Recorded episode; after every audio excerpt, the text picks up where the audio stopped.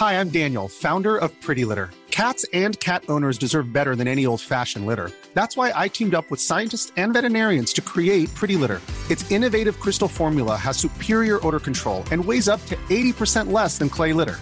Pretty Litter even monitors health by changing colors to help detect early signs of potential illness. It's the world's smartest kitty litter.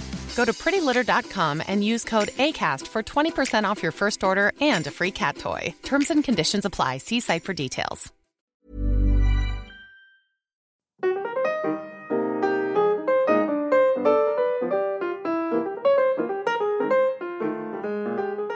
Hello and welcome to Troubling Issues, a podcast about comics that's for everyone.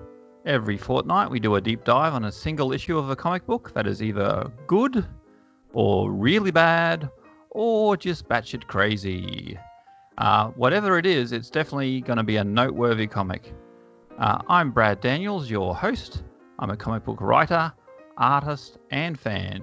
And this week's guest is actor, singer, podcaster, Zane Weber. That's me. I'm Zane C. Weber. I am all of those things some of the time, and Uh, things at other times. Oh well, that's that's that's a very broad definition of who you are. So I'm going to ask you to tell you tell us a little bit about yourself, Zane. Yeah. Oh, okay. So I, uh, at the moment, I am a full-time podcaster. So I run the That's Not Canon podcast network, which we have like almost uh, we have approaching 70 podcast titles on there now, and I have a few of my own. Um, still less than 10, I think. I think it's still less than 10 uh, that I do myself, but I also act and I perform, and I've performed with Brad before. Uh, Yay! uh, yeah, so that's kind of who I am. I like media a lot, so I have enjoyed lots of movies and TV shows and some comic books. Including the one we read today, I'm sure. I Um, definitely read it. yeah. Wow, that's good. I'm glad you read and enjoyed it. Um, now, yeah. So you so you you cover a, a whole host of pop culture stuff in your podcasts. Absolutely, yes. Uh, yeah. And as you mentioned, we have done shows together. In fact, you were a student of mine back in the day. and That's we Did right. a, we did a very cool uh, show called Life Story a few years back, which I would love to do again. Yeah, we should do that again. I keep getting flashbacks to it because uh, I drive past that. The we we did it in a hospital of all places, uh, so I keep getting flashbacks whenever I drive past said hospital. Yeah, Um, in, in, a, in a chronic pain ward, I believe. uh, yeah. How did they know? yeah, as uh, yeah, we'll leave that hanging as a tidbit. If anyone's really interested, uh, just send us a line and I'll tell you about it. Okay, and the second question I have for you, Zane, now that we know a little bit about you as a person, is what's your relationship to comic books? Uh, so when I grew up, I really loved the idea of comic books, but I never really had many. Like I never collected comic books, but I was a big fan of like the X Men comic books. I think. Mm. Um, then I discovered film, and comic books went to the back burner. But since I have grown up and I have enjoyed the odd graphic novel every now and then, and I Ooh, go sounds very mature of you. I did go through a uh, a, a bit of a, a comic book phase, more the indie ones. Um, but I do I do still like myself a, a good superhero um, comic. So Yeah, if it's done well, and those uh, those X Men comics, which would have been around the same era that I was growing up, the X- they were good X Men comics. They were worth reading. yeah, yeah, absolutely. But maybe, oh, my- we should talk about this movie sometime, but uh, that's another thing entirely. Oh, let's move on. I'm I'm trying to keep us under an hour today, so All right, okay, let's um, Let's well, get- crack that whip. Yeah, let's get into it. Let's get right into the meat of it. And cracking that whip is very appropriate because today we will be looking at Wonder Woman issue three, published in February 1943, with uh, 1953. mi- 1943. It's a good uh, year for comics. great year for comics, if uh, a great year for world wars as well. um, and the cover and all the art contained therein is by Harry G. Peter, and the writ- the writing was all done by William Moulton Marston, writing as Charles Moulton. Mm.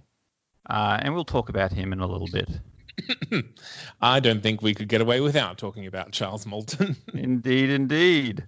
But uh, we'll start with the cover. What, what better place to start? Now, this is uh, this is from the dawn of comic books. Uh, the t- comics, as we know them, probably would have been around for about six years at this stage, Mm. um, and they were still they were still learning how the art form, form worked.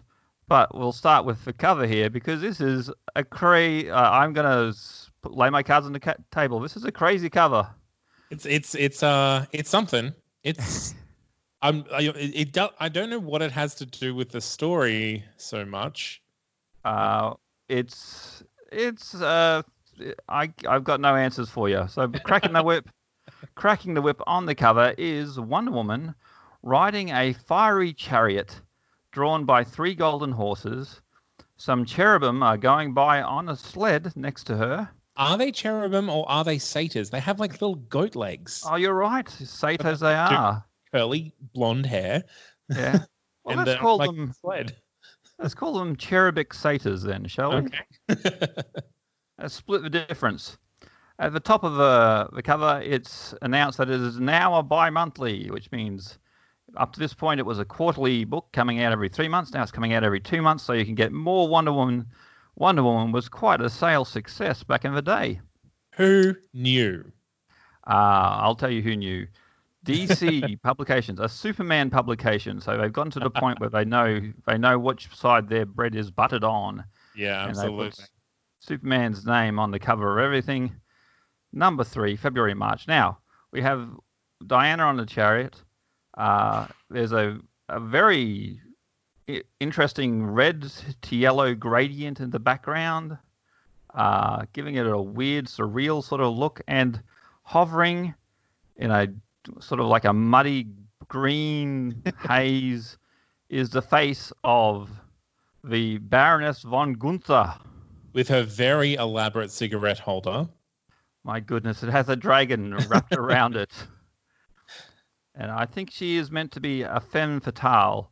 But uh, Harry Peters' um, uh, art style renders everyone looking uh, weird. I don't know, strange. They, they, all uh, it kind of looks like a drag queen, to me at least. more than kind of, I'd say.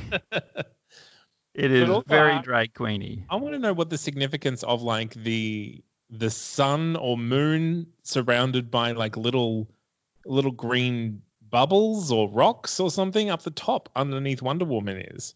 Mm. What what is that? Is that ever explained? Is that part of the mythos? Is that like I think that's just a design element. Uh, They Okay. did want, they wanted uh, like busy up the top of the cover because they had nothing there. no more questions, Zane? Stop trying to. No, no, I want the questions. That's why I have people on there. If it was, otherwise, it would just be me talking about stuff, and that's boring. No, I I can't.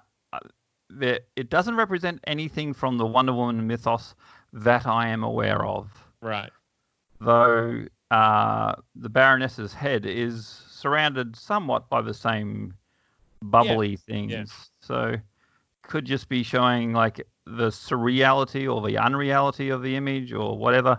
But Wonder Woman in her uh, bike shorts is driving the chariots towards the head. Yeah. Uh, yeah, not not a great uh, image design wise, but certainly striking. It does make you look at it until trying to figure out what's going on. um, yeah, like where is she going on that chariot? And how big is that green drag queen in the sky? It's the question that we have all asked ourselves on an occasion, and we will never find the answer because we're going to go inside. Oh, I almost forgot. Let's go USA. Keep them flying. Pro-war propaganda propaganda down in the bottom left-hand corner, uh, and that's a, a thing that uh, they would definitely not have anti-war propaganda d- during World War II. Well, Uh, also spoiler alert, like this, this, it's all about fighting Nazis. Yeah, well, that's well, Wonder Woman is about two things in the early years, and fighting Nazis is one of them. And Uh, Zane I knows what the other one is because Is he's it- read this book. Is it? Is it? Is it tying up women? Let's move on inside, shall we?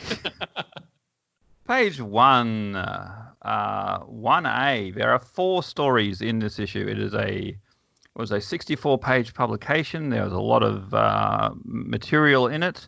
This is the point in Wonder Woman's life where there was so much demand for her adventures that they had two uh, two series running concurrently Oh, uh, wow. printing her uh, stories. There was Sensation Comics, which came out every month and had a lead story featuring Wonder Woman, and then there was Wonder Woman, which was another 64 pages of Wonder Woman content every three or now two months, because it was a sensation. Like people loved it. Got to get more Wonder Woman. Yes, indeed, for reasons that are hard for us sitting here in the future to Yeah. really understand. but it was certainly like the one thing about it is it is unique. So we come to the, the splash play page. Um, Wonder Woman is tied to a tree, uh, uprooting it. Uh, there's a woman with a knife, probably the Baroness, uh, being tackled by Etta Candy. Etta Candy. Uh, and we'll talk about Etta soon when we get to her in the story. She's a very different character than she was in the movie. I'll say Oh. that much. Um, and, and drawn like I, I feel like she's drawn to specifically be a, a like different to Wonder Woman in every single way. that's true. That's true. But they're best pals. They get along so well. The It's like a- of Wonder Woman. Yeah. Uh, they're like chalk and cheese. Okay, so out of a swirl of moonbeams in the forest glade comes Wonder Woman, driving a sil- silver chariot drawn by pretty wood nymphs. This is not illustrated here. This is just what the words are saying. A lovely incarnation of girlish power and beauty. Uh, and it continues on like that for a while there. And we Yeah. get our our uh, re- requisite list of abilities: beautiful as Aphro- Aphrodite, wise as Athena, swift as Mercury, and strong as Hercules. Wonder Woman, and then there's all this other stuff that doesn't really matter. Talking about the Baroness, talking about it's Christmas. There's a whole lot of ideas that have been thrown into this story. It's um I think it's I think it is important to touch on exactly how many times that throughout this comic they will reiterate that this is Diana's Day, the Amazon Christmas. Yes, And- And majority of of whenever Diana's Day is mentioned, Christmas will also be mentioned. Yes. Well, are there? Do you think they were like uh, trying to make Diana's Day take off, and they're saying like, yeah, it's Christmas, but you know, it's also Diana's Day. Frankly, Brad, Yeah. I wish it had because Diana's Day sounds like just a whole bunch of fun. Oh my God, we're gonna get there. we'll see to that soon. Uh, I think they should have just gone with something uh, more universal, like Life Day, for instance. I oh yeah, well true. They should have got in before before George Lucas did. Ah, yeah, poor old George. Okay. Uh, the story begins. Etta Candy rushes to her friend Diana Prince with bad news. Uh, her roommates have been arrested. And Diana says, sort of uh, offhandedly, what did they do? Beat up a man? What else could they have done? Well, once this is a this is a, in fact some world building because at to this point in the Wonder Woman's career, the Holiday Girls were her regular sidekicks. Oh, I see. and they were all about misbehaving and beating up men and tying up people. I see. Sometimes other people, sometimes each other. Hmm, I bet it was mostly each other. Uh, Girls, jeez, uh, yeah, rascals. I think we're going to have to move. We're going to have to talk about uh, Charles Moulton soon. Okay, moving to page two. So we have a little bit of uh, backstory filled in. Two, uh, the newspaper, two, s- 21 spies included college girls. So college girls have been arrested. Diana Prince, who is really, I stop for this. This is going to be a shock. She is really Wonder Woman in disguise. What? I know she's so plain, and Wonder Woman is so beautiful. But, she does uh, look statuesque underneath that secretary's outfit. Uh, indeed, and everyone looks kind. Uh, I, I don't want to be very superficial, but everyone looks sort of kind of plain when they're drawn by uh, H.G. Peters. Um, there's a very stylized art style, Mm. hmm not based at all in reality, as far as I can see. And he definitely doesn't like to draw faces front on. He definitely likes a profile of a face. Yes, indeed. He does not do the full. He does a three quarter profile. He does lots of people facing away from the the reader and stuff like that. Uh, Diana goes talks to the talks to the girls. They say the Nazis hate hate us. They're framing us for revenge. She goes. Uh, Diana, of course, works for the chief of chief of intelligence Yes. Uh, as her, as his secretary, and uh, yeah, she says, "What's going on here? Well, I don't think these girls did it." And the uh, the chief of intelligence says, "Well, we got we got the dead to right from Baroness von Gunther that Right. they were spies." Now, Baroness had was like Diana's regular nemesis at this stage in the series, which is going to make my reveal of what happens in the last story of this issue very interesting. Uh, so she says, "Well, I'll go. I'll go visit the Baroness and find out what's going on." And then she's escaping. She runs. She runs away, and Diana does not catch her, though she is superhuman and has the powers of Athena and Hercules and all that. Has the power of trickiness. yes, indeed. Well, she has a good like. It looks like mm, ten meter start on uh, on Diana. There. There's no way she could make that up. I think I think the perspective really plays up with that there there, Brad. It's it's at least twelve meters. Oh, 12 meter. Okay, well, if you have a speed of, of Mercury, you couldn't possibly uh, No, catch up with that woman. Uh, so she's got away. There's a guy on the bottom of the page there, just turning around with a question mark above his head, like, "What? He Why could have stopped her." Smartly dressed woman running. yes, what? Oh, well, no, none of my concern. I'll just keep on going. Uh, okay, they find. Uh, oh, the Baroness eludes pursuit, so that's how she got away, in case you were wondering. We're on the page 3A now. Uh, they find the guard tried, tied up in her underwear. Oh, that poor guard. That poor guard, this poor female guard, is it's not like something familiar about this panel. I don't know what it is. Um, oh, it'll probably come to us if we move on. Yeah, that's true. That's true. It might be some sort of uh theme that we hit on from here. Okay, so uh, okay, surely this shows the Baroness's confession is false. So Diana is still trying to get her, her friends off the hook. She gives her mum a call on the mental radio, Ah, yes. and this sadly disappeared from Wonder Woman's mythos. But it was basically it was basically a smartphone well before there were smartphones. She could do FaceTime calls on it, uh, and it, let, it was used as a bit of a uh, a plot device quite often. If they needed to get something impossible done, the mental radio would make it happen. Ah, the the uh, the psychic paper of the Wonder Woman. Yes, Universe. indeed.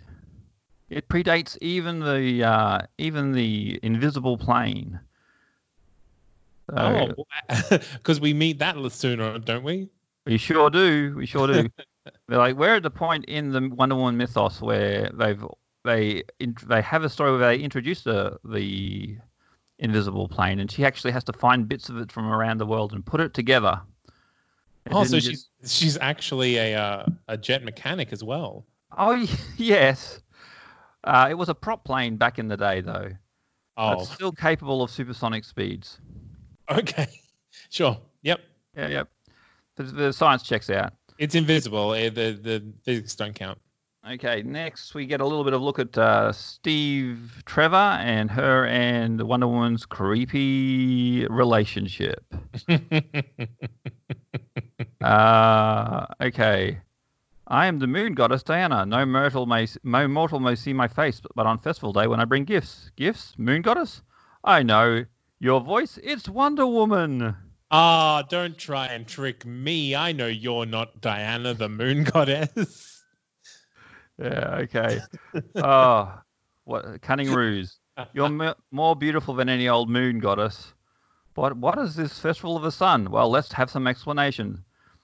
We have a uh, a picture which is obviously what they based the cover on, except Mm. instead of uh, Wonder Woman riding this fiery chariot, it is Apollo, the sun god, complete with uh, satyrs and uh, and bubbles and everything. Yeah. That's everything. Okay, yeah, all that stuff. Okay, so we're at we're up to page four, and we we've gone through three pages, and a lot has happened already. um, is there anything you wanted to like uh, discuss at this point, Zane, or should we just keep on powering on? I think we we need to keep on powering on because it's it's really after this point that things start getting like really juicy. So at the moment we've we've got the uh, two college friends have been unfairly unfairly imprisoned and they're believing the Baroness von whatever her face is Gunther. Gunther. There we go. Uh, and she has to go celebrate Christmas with her family. Yeah, because that's what this is the American thing to do. Because in spite of Mm. being an, uh, from ancient Greece, basically she And uh, from Little Island. yeah she uh, she really adapted to the American way pretty quick. Uh, okay, from June to December, the sun travels away from the Earth. Okay, that explains why why winter happens. That's good. Uh, and then uh, the mid midwinter celebration, the moon goddess holds a high festival to celebrate the coming of her brother, the sun god. It's almost like Christmas is some sort of pagan holiday. Does sound like that because technically ancient Greece happened first, right? Absolutely, absolutely. okay, so Diana gives uh, Steve her mental radio. Uh, is it hers or is it his own very special radio that he that she's giving him for Christmas? uh, I, it's hers. There, there's just the one at the moment. God. so she's just lending it to him so that they can FaceTime on Christmas Day. that's that's that's nice. Yeah, it is. It's like it's it's a weird relationship. Steve is very, very enamored with Wonder Woman, but obviously does not care for Diana Prince because she's so plain. she's so She's so plain. Plain. Hmm. Ugh, Uh, woman. yes, indeed. Wearing glasses. What is she thinking? What does she want to see where she is? Uh, okay. And uh, Steve is going to try and track down the Baroness while Diana is away. Because she's uh, dangerous! Exclamation mark. She certainly is. Uh, Wonder Woman starts Etta's car. Uh, to uh, for starts in Etta's car for the deserted barn where the Amazon plane is hidden. Okay, so she's carrying heavy things. That's the most important thing that's happening here. I do like that we have to get into a car to get to the plane to get into the plane. yeah.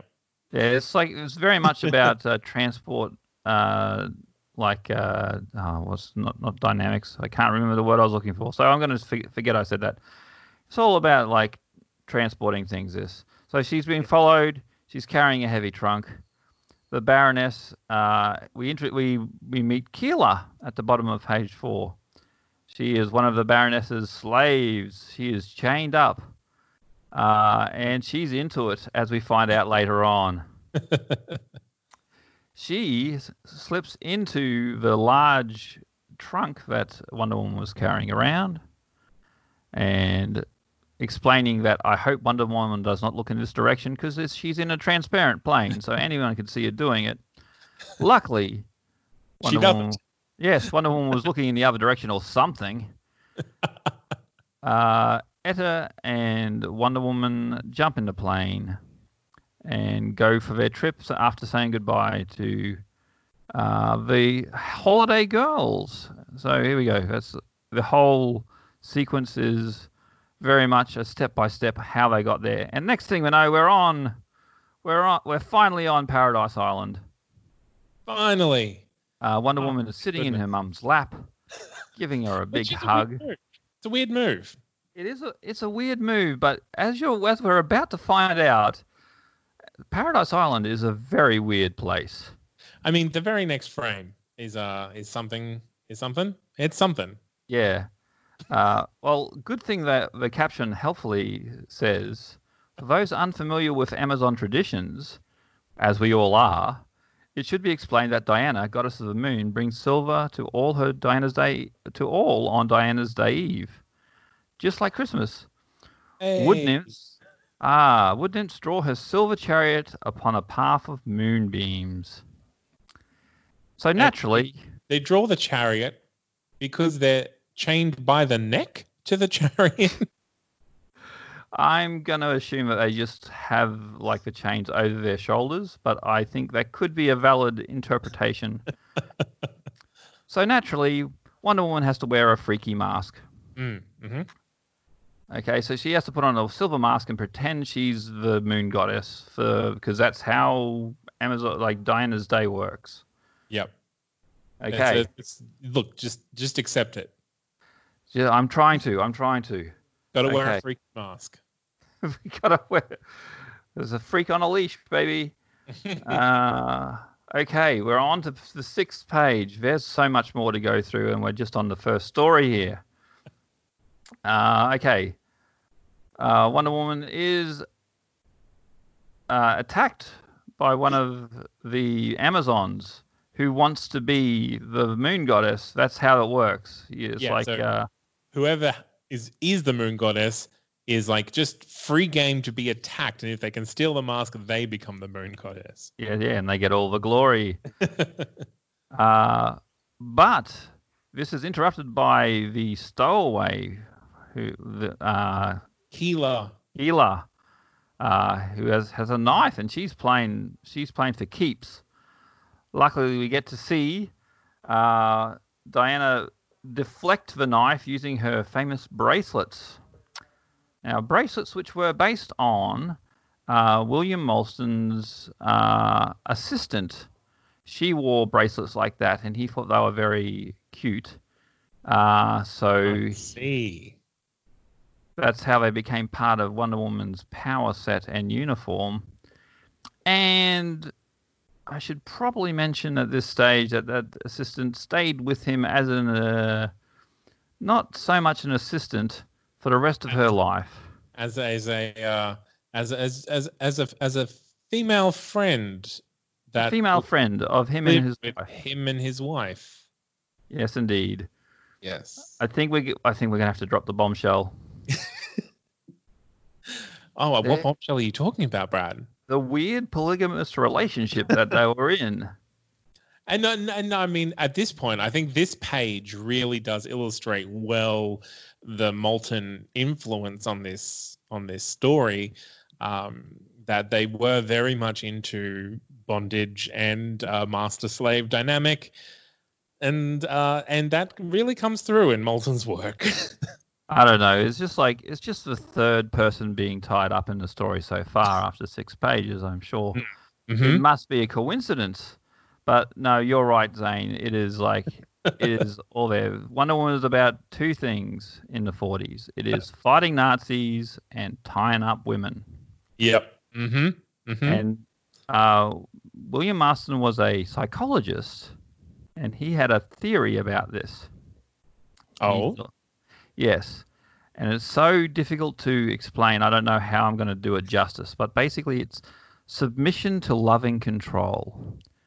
Basically, he went to now this is going to I'm going to please descendants of William Molson forgive me if I get this wrong. I'm doing this from memory. okay, so he was like very interested. He thought that women were superior to men. Basically, Okay. uh, he thought they were superior, superior uh, mentally and emotionally, and if not physically, they could be uh, superior physically. So he was very much uh, not so much a feminist because feminists want equality. He was like, no, women are naturally better and they should be running the joint. Give it all to them. Yeah, and you know what's the worst that could happen? That's all I got to say. That's my thought on the whole whole thing. So he went to he was doing uh, a series, uh, doing a paper on like the psychology of students, and he went to a uh, a sorority house Oh no. where they were having uh, the initiation uh, Where they ritual. were hazing. They were hazing. Yeah, that's basically it.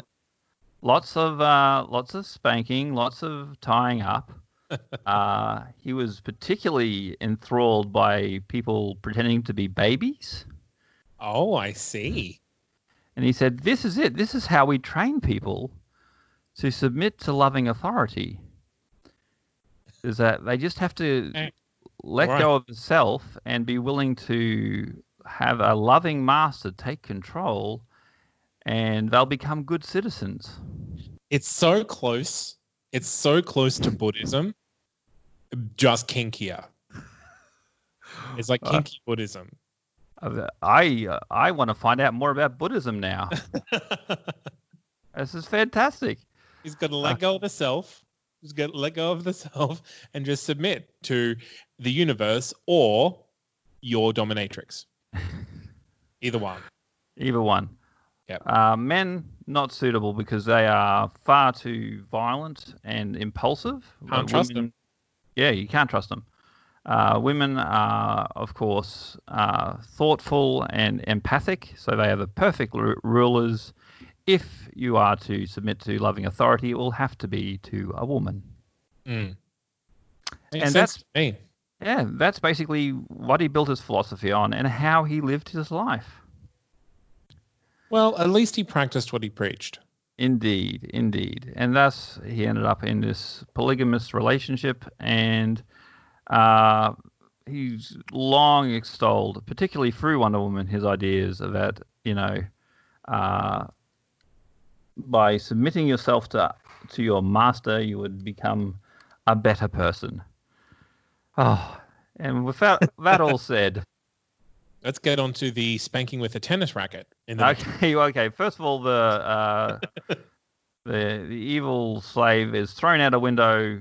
Uh, most fortunately, so she doesn't get captured straight away. So wonder- uh, and no one recognizes her, but no one says, "Oh, this is a this is a uh, this is a island which we've been on for the past I don't know, four thousand years, and we should know every- all each know everyone." name. Yeah, but I guess that's just someone that I haven't met before. Okay, so on to page 7A. Uh, okay, you win, Please says the girl. this. Yes. you win, tie me up. Uh, and then, uh, rather ominously, Diana says, then you, um, she says, I must remain bound till morning, and then you must become a little hunted deer. Ah, Oh, boy. so now we've got furries entering the game. Okay. Mhm. There, there are presents uh, distributed. The Amazons, of course, don't understand these uh, American gifts they've got. I do Ah. enjoy that Diana got them golf clubs. Do you think she's one of those people who like goes to Crazy Clark's on New Year's Eve, on, on Christmas Eve, and says, "Oh, I got to get everyone a present. Uh, golf club. Uh, uh, need a golf course to play golf? wicker basket. Uh, uh, blue tack. Uh, you know, I think she didn't really put a lot of thought into this. But then in the very next frame, it is uh, they don't know what a tennis racket is, and they just assume it is a spanker. Of course. Um, Uh, but not only spanker, it is a sissy spanker because from the it doesn't world. because, Because it it, doesn't holes. hurt. Yeah. Oh God. I mean, that just implies like a whole backstory of like the role that spanking plays in their society. Mm-hmm. Ah, rightio. Yeah, I think this is some. This is a weird, weird, messed up fantasy where world we've we've drifted into here, as and we have just started scratching the surface of the same because we are about to hit some weird stuff. We're about to go on a deer hunt. Yes, indeed. Diana takes off her mask because everyone knows it was her anyway.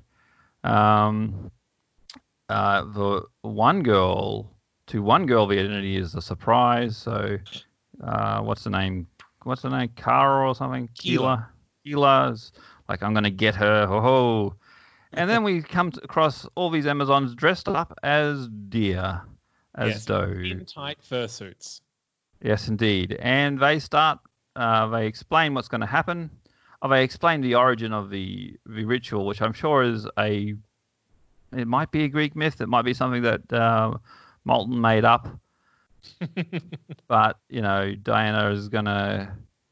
Uh, so some guy was turned into a deer, and they, in honor of that, they hunt people, hunt their fellow Amazons dressed up as deer. Yes, uh, because he wanted to peep. He, he peeped on them. Yes, indeed. There's I get the feeling. I feel like I'm peeping on something just reading But you this know- story. You know, you know what, Brad? What? I mean, a hunt is fine, but think of poor little short baby Etta Candy. How is Oh, she God. going to hunt these Amazons? Oh my god, I, I think it's a it's a built-in comedy bit, but uh, how would she do that, Zane? She's got such short, stumpy legs. She's not like a human being, as far as I Yeah, can tell. like- I mean, really, uh, to to make it fair, you'd have to give her like maybe a, a like a, a kangaroo or something uh, that she can ride around. Well, I think that's going to happen. Yeah, she gets on a kanga, which uh, have been introduced before in the comic, so it's not like it's out of left field. There's a giant kangaroo there, but that's what they have. Well, I guess I was going to say instead of, but in as well as horses on Amazon Island, is giant kangaroos. And if Wait, okay, so they have horses and giant kangaroos that they ride around on.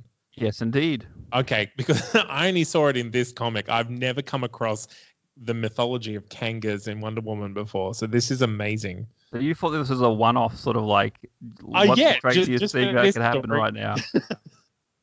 It's like, hey, we just got a kanga for you. Uh, it's not a kangaroo, it's a kanga. Yeah. No, this is weird, but it is a way of. Now, let's talk a little about Etta here. She's clearly the comic relief, Yes. But she is also, in her own way, in a sort of like a Big Trouble in Little China way, the most competent person in the story. Oh, absolutely. Yeah. She literally saves the day, uh, but she knows what she likes, and what she likes is candy. Um, also, I just want to talk about the way that she's drawn. Um, Yes. Now, I mean, mostly when the women are drawn, their their chests are like indicated by you know the lines of the clothes that they're wearing. Hmm. But Etta in this comic has only been wearing like this white tank top, and her breasts are literally just two big circles, two big white circles on her front, and that's all that. That's how She's a how she's husky drawn. girl. She's a husky girl. So yeah, she's she's got a different build from everyone else, and it could be worse. And uh, we'll find out about that later too. She has her dad is named Hard Candy, by the way. oh, really? Yeah, Okay. I mean, that's fine. It's comics, I guess. she's from Texas. Uh, oh god, I'm just trying to look this up on Wikipedia right now. The mythology of Etta The Candy. mythology of Etta Candy. She, she says woo woo. Okay. Her father is hard candy. candy. Her mother is sugar candy. Uh, Why would why wouldn't she be? she has a brother called Mint Candy. Uh, yep. Okay. Uh, she has a very skinny boyfriend called Oscar Sweet Gulper. That's disgusting. I take objection to that name. That's Uh, not a real name. Candy's a real name. Yeah. it was it was good. It was charming up to that point, and then it just took a turn. I can't blame you. I can't blame you. Okay. So, but Etta, like I think Etta is a character that disappeared for many many years because she's weird, like many things in this comic. Uh, Yeah. And she is back. She's back now. Of course, she was. Uh, uh, she was a bit of a comic relief in the movie version of Wonder Woman. Mm. In the current comics, she is a a a marine. Uh, Diana Prince's liaison with the U.S. military, Oh, and okay. she's a, a kick-ass woman in her own right. She's still a little bit stocky though, Wow. But uh, surely you would have to be yeah, indeed, indeed. have the musculature to be a marine. So it's like it's a character that for, disappeared for like 20, 30 years because they had no idea what to do with this, this fat comic relief. That's what she is. She is a resident fatty, fat. but but she's not just a fatty because she is, as I mentioned, very, very, uh, very helpful and actually the most competent pe- person here. Very Now good at uh, tossing a tossing a lasso. Yes, indeed. Okay, let's get on with the hunt, the wild hunt.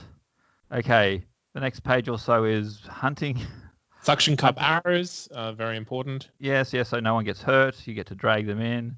Uh, Diana is, of course, catching all the does because she's super powered. And carrying them all at once. Yes, indeed. Etta Candy is like, oh, this is too hard. So she sits down to eat some candy and just leaves her lasso on the ground and, of course, catches someone because, you know, she's using a smarts, not a, not a, not a strengths, not a body. Uh, and, okay. and then they get trussed up. They get tied up and brought back and skinned. Yep. That's what Uh, they do. A ritual skinning of the does. oh, and what a relief to get rid of that hot, stuffy doe skin. So they like getting skinned. This Which is They have full like party dresses on underneath those skin tight doe outfits. this is very disturbing. Uh, like this is like this is so weird. I don't know. This is this was for kids. This was a sh- this was a, a a comic strip for kids during war. Definitely trying to influence them in some way. Yes, indeed. Mhm. Uh, okay, so the cooks then prepare their game for for the banquet. By Uh, I believe this is uh there is a specific name for this this tying method. That's hog tying, right? With the with the with the with the wrist to the ankles. Look, I'm not saying either of us, either of us is a uh, expert and has inside knowledge on this, but I don't know. Okay, my understanding is of tying is that when it's where you're where it's tied behind your back. oh, I see. Yeah. So the next frame. The next frame when they when they then they put them in a giant pie in their party dresses. And they're not allowed to move until the crust is cut because this is a fun game they're playing. It's a fun game. Don't cut it in the wrong place. They Oh. wonder. That's right. They're all tied up in their party dresses, covered in crust. Oh my goodness, what is going on? What is happening? Do You think that like some like a mother in 1940 uh, 43 got this uh, got this And off so their child? Why those women tied up on a plate, like Jimmy? Jimmy, yeah, and like the thing was, there was there was kickback, there was uh, pushback, I should say, not kickback. No one was paying anyone off. There was pushback. Often, like people would write in and say, "Why is there so much of this weird tying up stuff going on in your comic?" and he said, "Like, look, I'm teaching you how it's done. This is all about like how to make people better." This Stop- is this is how it's done. This is how the Greek gods would have wanted it. A lot sexier, a lot sexier than our regular world. Yeah, yeah. okay, so they uh okay, so the chickens get uh they they get untied and then they have to do they have to perform to get everyone's uh, approval, so they do backflips and stuff like that. Uh oh yes. Etta, of course, unfortunately managed to capture Keela, the uh, the evil slave of Baroness von Gunther, who, uh, cutting through lots of stuff, ties her up, Turns the tables. turns the tables, runs off, pickpockets the girdle of a of Athena, I believe, Mhm. which gives uh, Hippop- Hippop- Hippolyta. I'm not. I'm failed at that one. And it's the uh, the girdle of Aphrodite. The girdle of Aphrodite gives Hippolyta her, her her special strength, and the fact that she can just rip it from around her waist without her noticing is Mm. incredible. You'd think there'd be like at least a few laces or catches or something. Mm-hmm. mm-hmm. You'd think so, but nope. She she purloins it. She says Etta Candy's life, and it goes up to Diana and whispers, "Etta Candy's life is in danger." They go for a quick run. Diana says, "Oh no, you're a bad girl." So they have a wrestling match. Mhm. Uh, but Diana expects it an easy beat because she's got superpowers, not not realizing that uh, Keela has superpowers herself. Okay. Gets knocked out by a rock. That's all it takes. That's all it takes. Rock to the back of her neck. Well, that's all you really need. And gets tied to a tree. Mm. Uh, And then okay. we meet Japanese. Yes. Then we some racist caricatures of Japanese people. Uh, with the Baroness, who's really the first time she has a. Well, she appears briefly, but suddenly she's front and center. They're going to invade Paradise Island. Mm. The drama is high. Apparently, the Baroness is like one step below Hitler. Is that she just controls all the forces of the Axis powers? she is uh, she is massively powerful. That's all I've got to say. Uh, she has a lot of influence. There's uh, she goes to the top. But we'll uh, I got I gotta we'll talk more later. Oh my god, there's so much. We're only we're only like twelve pages into this.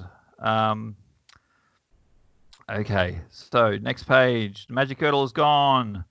They track they, the, the Amazons track Keela uh, to uh, Diana.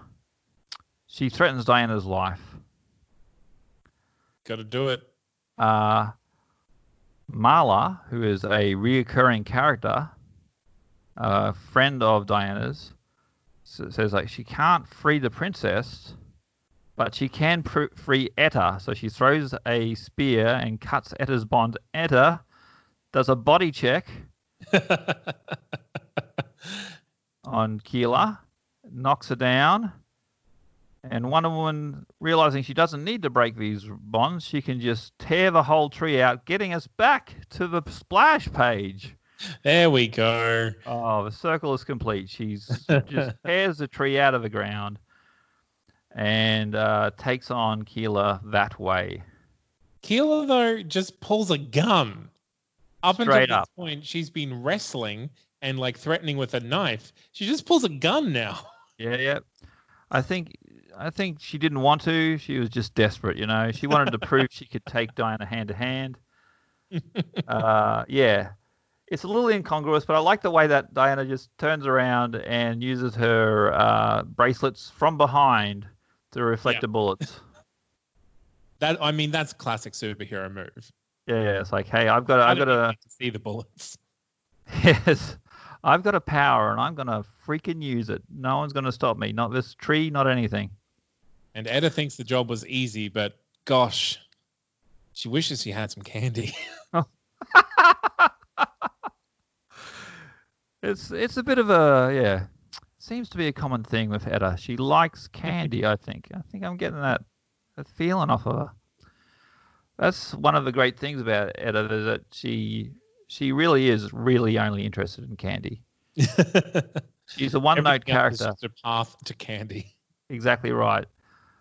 But she she stays true to her uh, to her objective throughout her existence. So good on her, I say. Okay, now a little bit of detective work. Hey, see these marks on her ankles? They were made by chains She's worn by a slave. yes, a slave of the Baroness. I mean, that is a little bit of a jump, but sure. If, if if lots of slaves of the Baroness are attacking you and they all have these marks, I'll give you the benefit of the doubt. I think I think we can definitely say that that was uh, that was seeded in the series at this stage. That she was very keen on chaining people up. Okay, then let's fight some Japanese. Let's do it. Let's do it. Get rid of them. Uh, the Japanese are trying to get to Paradise Island.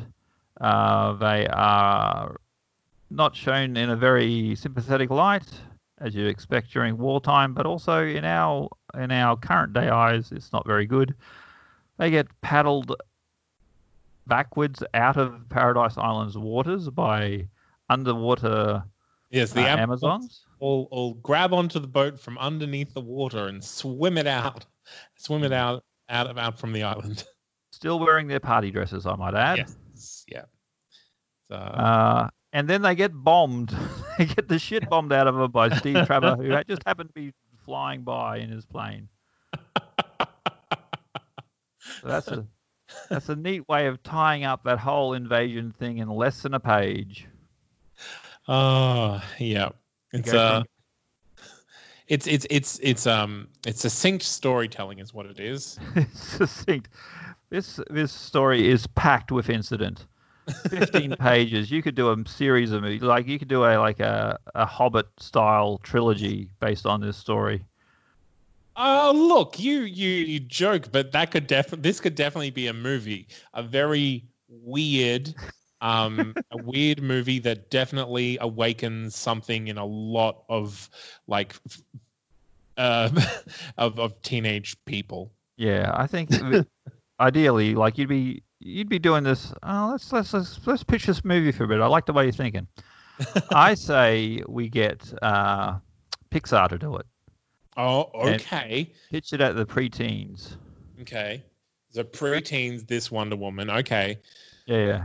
But you know, with uh, with some bits for the grown-ups to enjoy as well. You know, a little bit of extra uh, emotional impact. Yeah, absolutely. So we definitely have to keep the skin tight deer costumes. Like that has to be in there. Um, and I think maybe the the actual the getting baked into a pie um, and being trussed up that could be a song and dance number. I think That that's a highlight. That, Yeah. that's that, that's what you put in the preview to like get people like as a taster. So like, ah. guess Uh, what's uh, well, guess what's getting sliced up this this uh, summer? oh my. Mm. uh, Pixar, yeah, let us know. Let us know Okay. a standard fee of uh, hundred thousand dollars applies for this idea. Oh yeah, absolutely. Uh, Finder's fee. whew. Whew, okay, well we've we've solved that one. We solved that one. Okay, the Amazons returned. Uh, uh, oh, okay, they catched the Baroness, so that happens off screen. Mm. Uh, nice meeting you, Baroness. Girls, bring our guest before Queen Hippotala. I'll beat you yet, Wonder Woman. Uh, love it. She is assigned to go to Reform Island. Because they can't kill people. They can't. That's against their uh, their way of life. So they're going to reform her and make her completely free of evil. I really do like that Paradise Island has a little a little brother island called Reform Island, Yes, indeed. just off the coast. Yeah. In case anyone goes bad. uh, okay. And then, in a very quick wrap up indeed, the final panel of the story uh, Wonder Woman and Etta return to America with Baroness's confession, freeing the two girls who was a, were the root of the whole problem in the first place. Oh, thank goodness! I was worried that they were going to spend life in prison. Yeah, it's not like me who had completely forgotten they even existed because so much other weird stuff was going on. What's up with that? but they did miss out on getting trussed up with the Amazons, so you know it wasn't all all all fun and games for them. Yes, it was not. Okay, so that was the first story in this in this comic. There's another three. Mm. We're not going to do them. That's uh, I mean it's disappointing because the next one gets gets pretty crazy as well. Like I'm not gonna Okay. lie. Do you want to give us a few edited highlights of what you liked about the second story? Um, well, basically, the Baroness captures Wonder Woman, uh, Yes. and brainwashes her to be one of her slave girls. So you get to see how that happens. Yes. Shows her a picture of one of RuPaul's drag race con- contestants. Yeah, it's it's it's a well, it's a hypnotic painting. A hypnotic painting is then different wavelengths of light, and we know that the Baroness can become invisible and make her slave girls invisible yeah, that's sort of mentioned offhandedly. Oh yeah, I just I invented an invisibility ray. uh, and uh, the the my favorite part was that Steve saves the day because he walks in and sees Diana or Wonder Woman powerless, and so he punches the Baroness so hard her invisibility device breaks. Um, and and Wonder Woman says, uh, "All she had to do, or, or I had to become a helpless woman to do it." I owe the Baroness one for that. So thank you, Baroness, for making me powerless so that Steve could save the day. Oh yeah, a little bit of a little bit of mixed messaging there. okay, um, this okay. I'm going to skip the third story, story entirely. Okay, we have a kid. Um, basically, there's more there's more Nazi fighting going on. Kids in peril, uh, women in chains, lots of that. Uh, but the twist ending is after escaping several times, uh, we find out the secret of Baroness, and that is that the Nazis have kidnapped her child and are forcing her to be evil. No, those dastardly nasty na- Nazis, nasty Na- Nazis. Yeah, they're Razzies. Let's say it.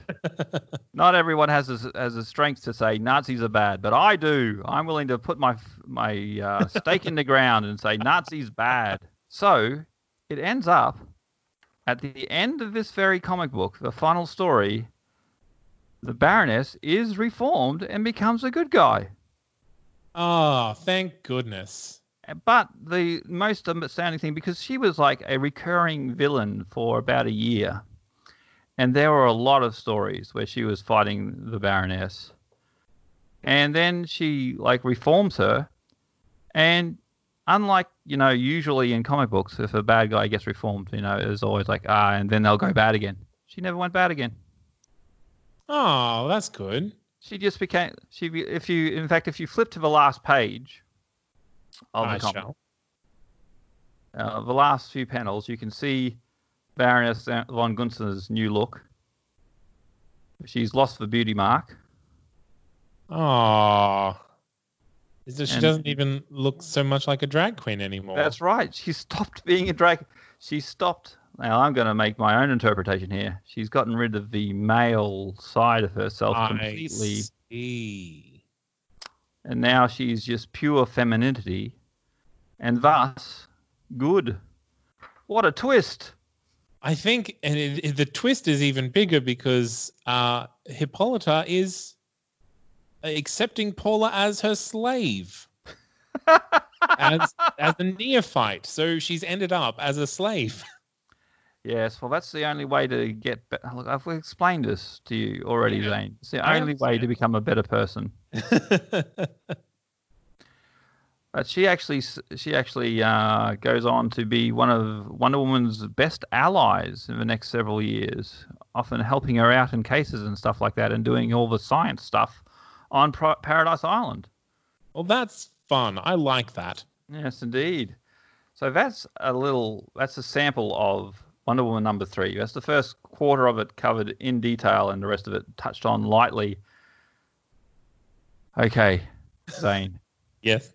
Let's if, start. Let's let's wrap this up. Let's start okay. with.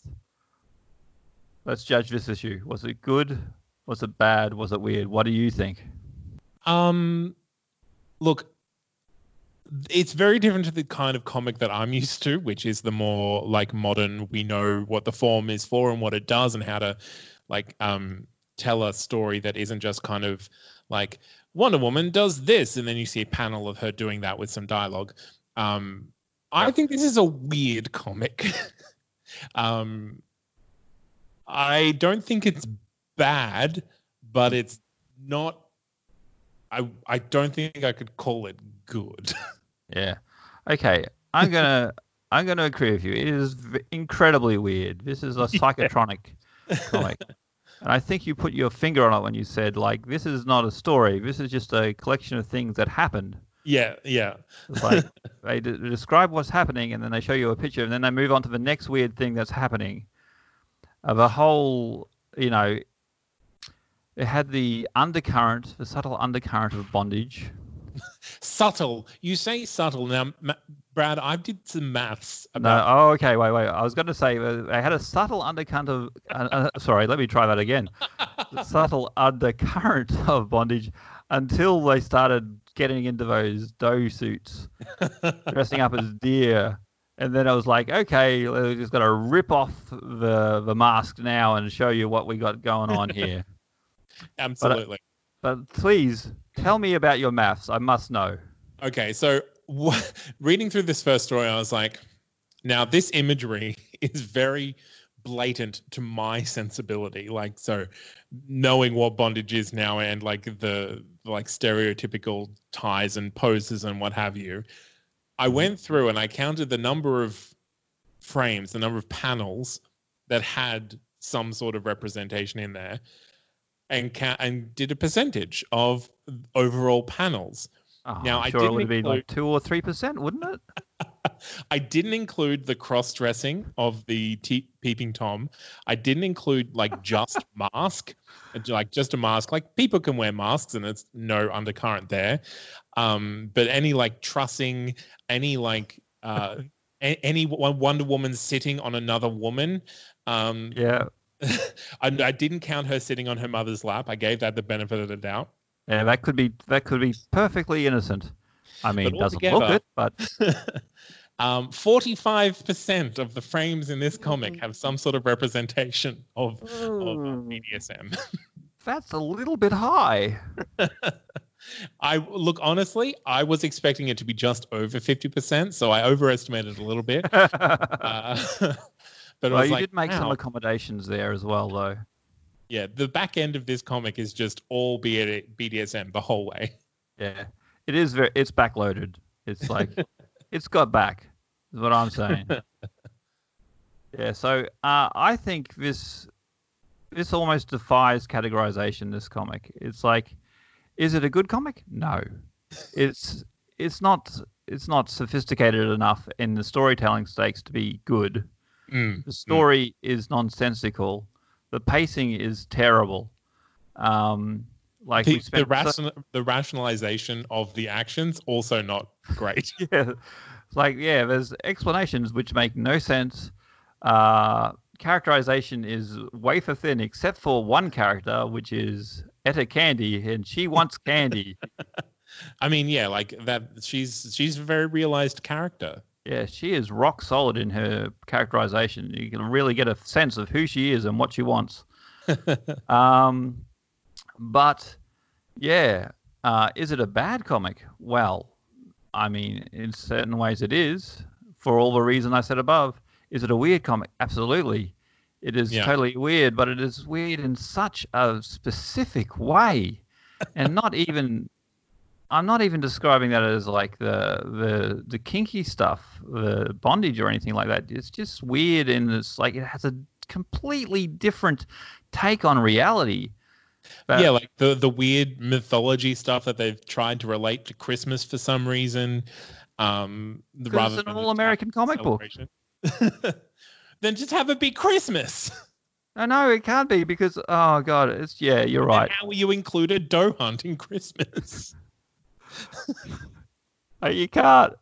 So I'm gonna uh, obviously this is a batshit insane comic, but I I find it so incredibly entertaining for its just uh, it's, I don't even know how to put it. it well, that, yeah, that's why I couldn't call it bad, is because it is compelling to see where is it going. Does any of this pay off at the end? Uh, and no, but the journey is interesting and entertaining along the way. that's it. It's You don't feel like you grow through it though, or know anything more. I don't know. I feel like I've parts of me grew during it.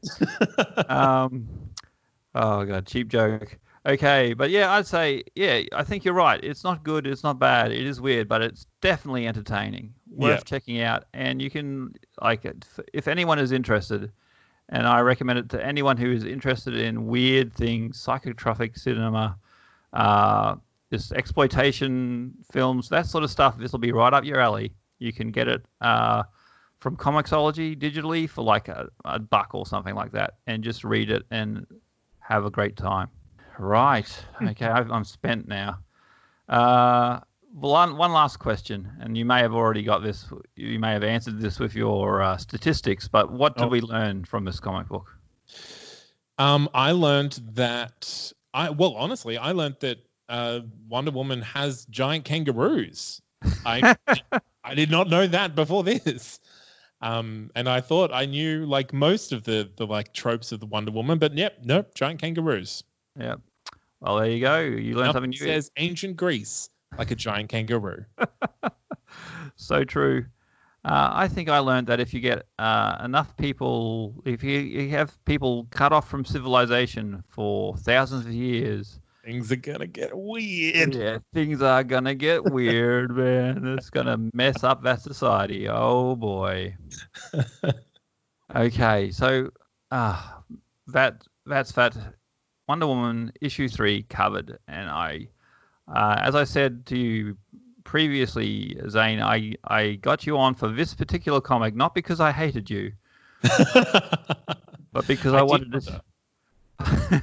I just wanted to share something that I thought was amazing uh, with you. I have I have uh, on my bookshelf uh, seven volumes of classic Wonder Woman archives, which is just like imagine this, but like a thousand pages of it. It's amazing. Um, Uh, and it continued to be like this for like that for about 10 years until uh, William Moulton actually died, unfortunately, and someone else took over the writing. and that's what it took. That's what it took. but now, for a change of pace, we have a question from the inter- internet. Ooh. And this is from uh, Kay Leanne, uh, who I know as Kay Aspend, uh, a a local Australian comic artist. Oh, cool. and she asks, okay, who? Uh, she asked many questions. Uh, she uh, did ask a question. I didn't give you the full question, but I'll I'll give it to you now. Who would win? TV Wonder Woman, Batman versus Superman Wonder Woman, or the movie Wonder Woman? Now, I will say I think that Batman versus Superman Wonder Woman and the movie Wonder Woman are the same person, but I'm Mm. keeping the whole question there. What do you reckon, Zane? Mm, mm. I think. See, I don't have a lot of experience with TV Wonder Woman, um, but from what I do remember, I think I think the movies definitely make her a little more Superman esque Mm. in the sense that she is like the TVs were obviously restricted by what they could do, what they could show of her powers Mm. because of uh, CGI and what have you. Yep. So I think, yeah, at least in the way that she presents, probably, I'm probably gonna gonna say the Wonder Woman movie is the most powerful because she. Mm. Oh no, thi- probably Batman vs Superman because she's older there than she's in her movie. Ah, ah, there you go. You found you found the uh, the loophole. That's right. Yes. More she experience. knows how to fight more. Fight Uh, good. I know from second take that you're not a big fan of Batman versus Superman. Oof. No. but to be fair, like Wonder Woman was one of the good parts of that movie. Absolutely, she was a highlight for me. The bit where she gets smashed across this field and then just smiles is like ah, ah, so good. Ah, yeah. I mean, in a fight, yeah, clearly movie Wonder Woman will take the cake. But if it was a quick change competition, then TV Wonder Woman would win easily. But It's also, not was TV Wonder Woman kind of like a detective? Like, was she like solving things? Uh, yeah, to a degree, yeah. Because I mean, we also see that a little bit in in the in Batman vs Superman. Um, so maybe, mm, yeah, I, I think I'm going to stick with my answer. Yeah. So yeah, I think well, yeah. For strength, I go for movie Wonder Woman. Uh, let's say Batman. change. And for fashion, I'll go TV Wonder Woman. not only she can, Interesting. not only oh, not only can she change instantly, but she has a variety of outfits she uses. she also has the invisible jet, doesn't she? She does. She Mm, does. we haven't seen that from movie Wonder Woman yet. I believe. Uh, my interpretation of the trailer is they're bringing it in. Oh The no! second one. one. okay. Well, no, I brought that on myself. That's fair. yeah, but you know, you never see movie Wonder. Woman in a jump in a, uh, a wetsuit. You never see movie Wonder Woman dressed up as That's a true. chick. You never do. That that's canon. Yeah, that is true. okay, uh, so I think we've solved that one. We solved that question. Uh, we're moving on to we're starting to get to the end of it, and we've gone a little bit longer than I'd like, but that's okay. There's a lot of weirdness we had to cover. Very quickly, do you have any recommendations that can be comics, books, or movies? We're not too fussy here. Recommendations for people to watch or, or read if they can't get their hands on Wonder Woman number three. Okay. Um, I my favorite comic, I think, is actually a superhero comic, and it's called Oh. Invincible. Oh wow! Yeah. Um, so created by Robert Kirkman um, and artist Corey Walker, illustrated um, by Ryan Ottley. Uh, so Robert basically, Kirkman is of course the writer of The Walking Dead, right? Yes, yeah. So it's basically the story of the son of a Superman style character. So him growing up with powers and then crazy world changing things. And the thing I like about it is that unlike a lot of superhero comics where things kind of go back to a status quo and people come back from the dead and stuff like that, when the world changes, the world changes, and then you just have to deal with that. And so the world at the end of the movies is very, and the universe at the end of the movies is very different to the universe at the start of. Sorry, comics is very different to the um, universe at the start of the comic. That's a great re- recommendation, and that is a they've finished that, haven't they? So it's a complete Yes. story now. It is a complete story. It's um a hundred and it's many issues. I can't remember how many. Yeah. Um, it's over hundred, I, I believe. So it's really got something to get your teeth into if you get into that. So Invincible, yeah, I've I haven't read it myself, but I've heard good things. Now my uh, my recommendation is going to be a something that was sort of like inspired by Wonder Woman, and it has weird mythology and also weird sex stuff in it. Okay. And All right. this is Promethea by Alan Moore and uh, J.H. Williams II. Okay. Uh, Alan Moore is, of course, the writer. J.H. Williams is the second. Uh, second is the artist, and he is a uh, incredible uh, expressionistic artist. He definitely does things in page layout you don't see anywhere else. So it was, in, as I said, inspired by Wonder Woman. It's a female uh, superhero who was around in the golden age of pulps and all that. right. Uh, but the twist is because it's a uh, Alan Moore comic, and there's always a twist. Uh, is that it's many many women have been Promethea. It's like like like it's so her it's namesake. title that passes. Yes, exactly right. But she is a meta hero. She she exists in stories, in myths. So there's her as a person in this world, and there's also the fact that she exists in a, a sort of a magical universe of fiction. And all the previous versions of her still are alive in there because nothing ever goes away Yep. in Yeah. fiction. And of course, so it being an Alan Moore comic, it goes into a lot about magic and how it works. And like, there's a whole quest where she goes through the whole tarot deck and meets each of them and stuff like that. It's very weird. And of course, with Alan Moore writing, there's weird sex stuff as well. Of course. I Of mean, course. that's uh, it's it's it's necessary. That's just I will say, Invincible has a little bit of weird sex stuff as well. Uh, it's a lot. Uh, the latest story is a lot about reproduction. So okay. between different species. Oh, okay. Oh, yeah. Is that a trigger warning? I don't know. Uh, maybe, maybe. okay. I'll say, yeah, Alan Moore, you always got to throw a trigger warning in there, but yeah. uh, yeah, so that's like, and that is also a complete story. Uh, very interesting art, uh, but only approach it if you're interested in the esoteric, because that's where it goes. Okay, It's not I'll a, definitely check that out. That sounds that sounds like my my kind of bag. oh, yeah, baby.